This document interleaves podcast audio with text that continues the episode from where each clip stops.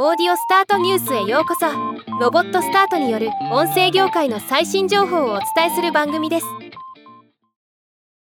ドイツの公立大学ハーゲン通信大学がポッドキャストの広告戦略に関するレポートを発表しました。今回はこのレポートを一部紹介したいと思います。ドイツのポッドキャスト利用状況広告市場。まずドイツのポッドキャスト聴取率。43%の人が少なくとも一度はポッドキャストを聞いているそうです。日本に比べて高い数値です。ポッドキャスト広告についてもドイツのポッドキャスト番組の制作会社は2022年だけで3900万ユーロ日本円で60億円以上の広告収入を得ておりこちらも日本より大きな市場となっています。ハーゲン通信大学のカールステン・ディ・シュルツ博士は企業の観点から見るとポッドキャスト広告はリスナーに製品やサービスの購入を促す宣伝の場合に特に役立ちます。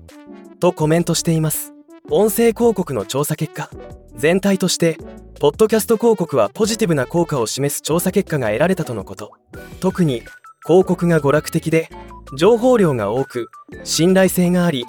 ターゲットグループに関連しよく練られている場合が効果的だったそうです。また広告効果についてはポッドキャスト番組のテーマと広告のテーマが一致しているかどうかが重要でこの適合性が広告の効果に大きな差を生み出すことが分かったそうです。当たり前の話ではありますが672人のアンケートを通じて明らかにそういう傾向が見られたとのこと。あるトゥルークライム系のポッドキャスト番組ではオーディオブックのストリーミングサービスの広告は効果があったが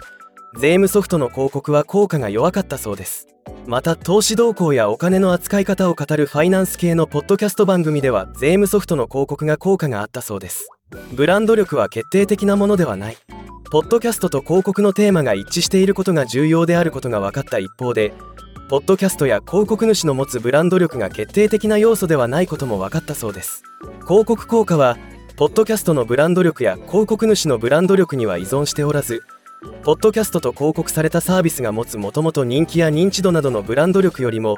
ポッドキャストと広告のテーマが適合していることの方が重要で広告効果も高くなるというのです。有名なポッドキャスト番組であってもテーマに適合しない広告主では広告効果は弱く無名なポッドキャスト番組でもテーマに適合した広告主は広告効果が高く